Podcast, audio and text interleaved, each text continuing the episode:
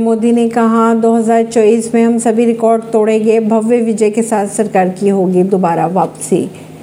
PM ने कहा कि देश की जनता ने हमारी सरकार के प्रति बार बार जो विश्वास दिखाया है, वे कोटि कोटि नागरिकों का आभार व्यक्त करते हैं। उन्होंने ये भी कहा कि भगवान बहुत दयालु है और भगवान की मर्ज़ी होती है कि वे किसी न किसी माध्यम से सबकी इच्छा पूरी करता है। पीएम ने ये भी कहा कि देश की जनता ने हमारी सरकार के प्रति बार बार जो विश्वास जताया है, वे आज देश के कोटि कोटि नागरिकों का आभार व्यक्त करने के लिए उपस्थित हुए हैं।